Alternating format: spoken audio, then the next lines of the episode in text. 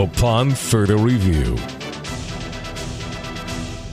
Two big old linemen with us now on Upon Further Review on the Carolina Panthers Podcast Network. Zach Kerr on the defensive side, John Miller on the offensive side.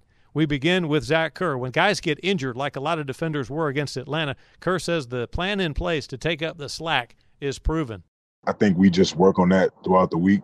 I mean, if you um, you know, look at how we work and look at how we practice, you know, the things that we do set up all the guys to you know, be able to be successful at whatever position they go in at during the week because we do that during the week. So, you know, we just don't put guys in the box and lay, you know, and make them do this, do one thing during the week.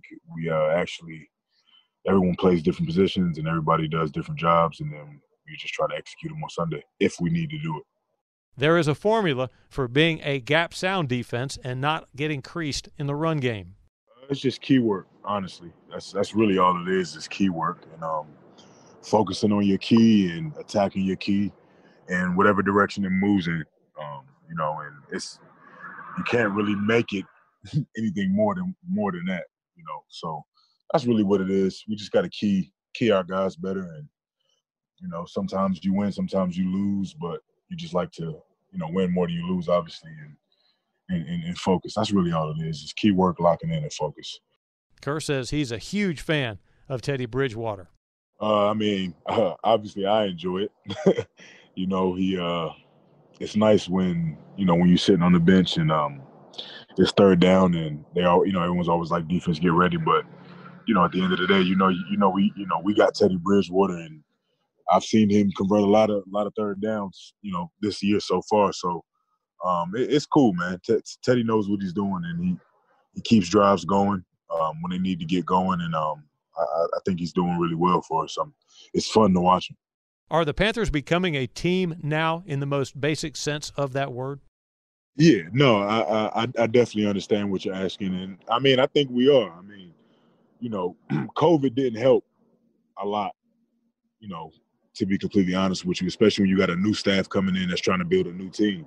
So a lot of these guys, I mean, usually, you know, I'll I'll know a few guys on the team, but like, you know, when I had signed to the Carolina Panthers, I really truly hadn't met anybody on the team. Like, um, I mean, other than Matt Paradis and uh, Christian. Me and Christian uh, trained together a few times in the off season, and um, me and Matt played together. But then, you know, Schofield signed, so I knew Schofield. So that's three guys. Um, but I didn't know anybody, you know, and those are all offensive guys. You know, if you if you listen to the names I just named, so I didn't know I hadn't met anybody on the team face to face before I had got here. You know, so it was, and there was a lot of that. It was like that for a lot of guys here. So you know, we were still learning each other. You know, still learning. You know, football is a game, but you know, it's a lot of different personalities within that game. So you got to learn the people that you're around and learn the locker room and learn who likes what, learn what kind of jokes you can play on who, and who doesn't like to joke as much or who doesn't like to be as vocal. You know, you got to learn that stuff, and then you got to let people be who they are. And I feel like um, that's kind of where where we are now, and it's a uh, it's a beautiful thing when that starts to come together. And listen to what Zach Kerr says about rookie running mate Derrick Brown. I mean, Derrick is a Derrick is a good football player, man. Um, Derrick is young. Derrick is still learning. You know, Derrick has some crazy, crazy, freakish ability. You know what I'm saying? That that I really haven't seen from anybody else I've ever played with. And um, he's just he, you know, he's really starting to put it together. I mean, he's leading the team, I think, in TFLs right now. And um, I mean, you you if if you again, if you look at the tape, you look at what Derrick does to other you know grown men on the football field.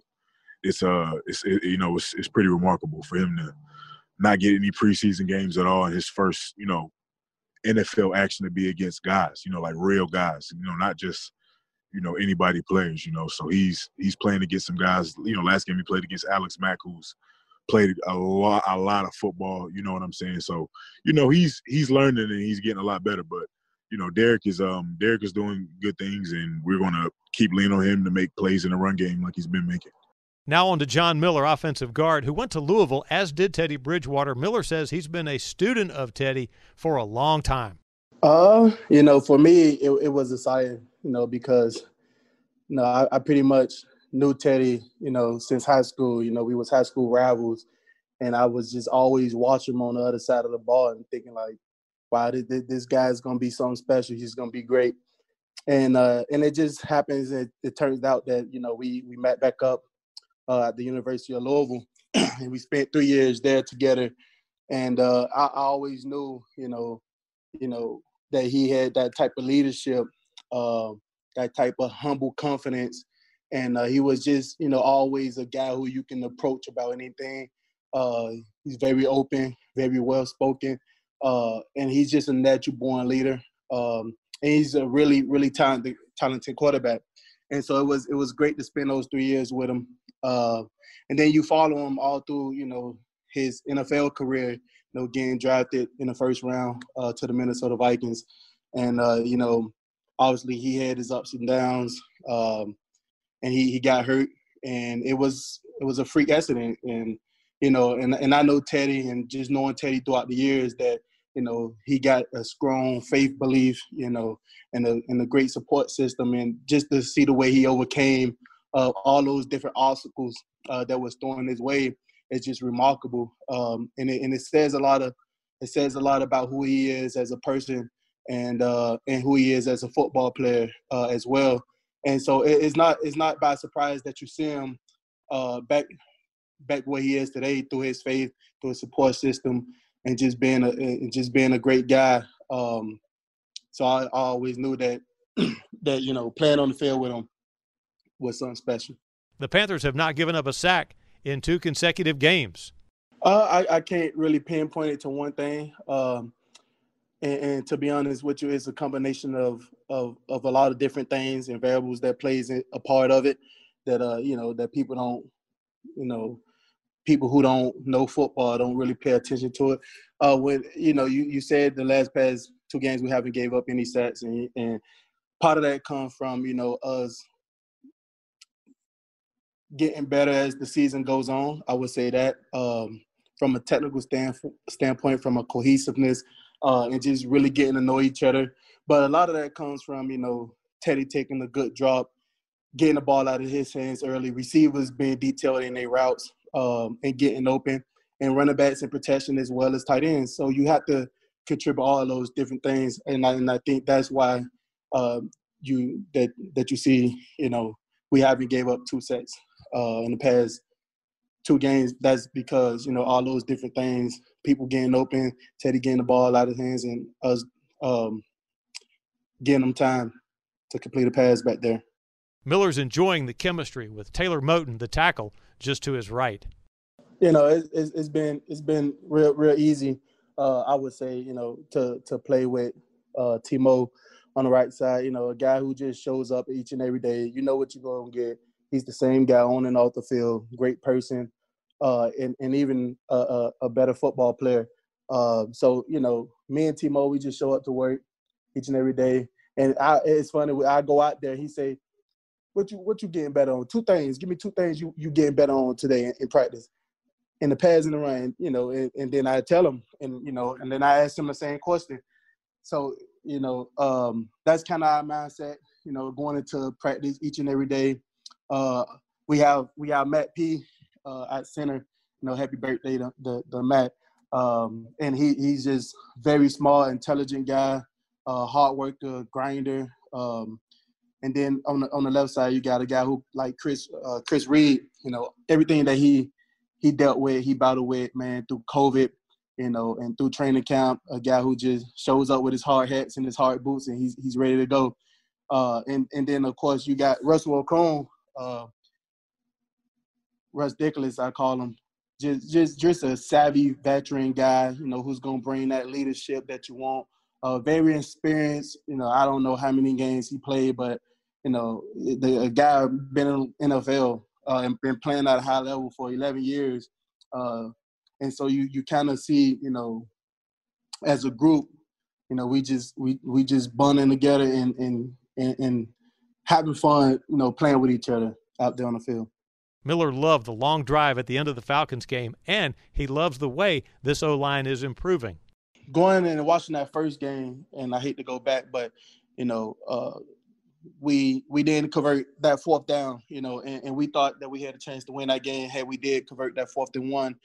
And you know, just just going through those meetings and watching that film, man, it was it kind of left a bitter taste in our mouth, and, and, we we we we set out and we say, you know what, we need to be better, and uh, a lot of guys took ownership in that, and uh, and, and um, and and we all came together as as an officer unit, and we say, you know what, we we we can't have that. You know, we have to be better. We have to be more detailed in the things that we're doing.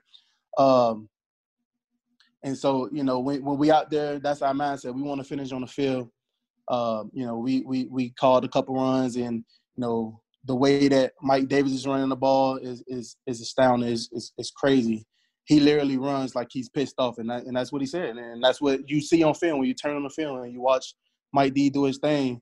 Uh, he runs like he, he's pissed off, and we got guys who stepped up, uh, like Reggie Bonnafon, uh, and and and also we had uh, Curtis Samuels. We had him back there, and, and man, he, he gave us a, a real good spark.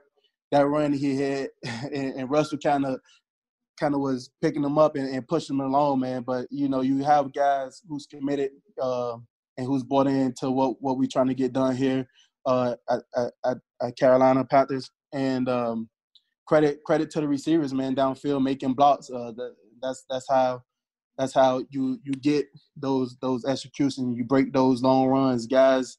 You know, doing their job and doing their one eleven and, and, and, getting it done. Uh, and so you know, that's that's that's how you see those those big runs um, later in the fourth quarter, and, and, you know, and we we do that in, in Wednesday practice. That's our mindset. Uh, we have runs going in, and you know we want to come out there Wednesday practice and, and, be physical in a run game, and that's kind of the mindset we take in into the week.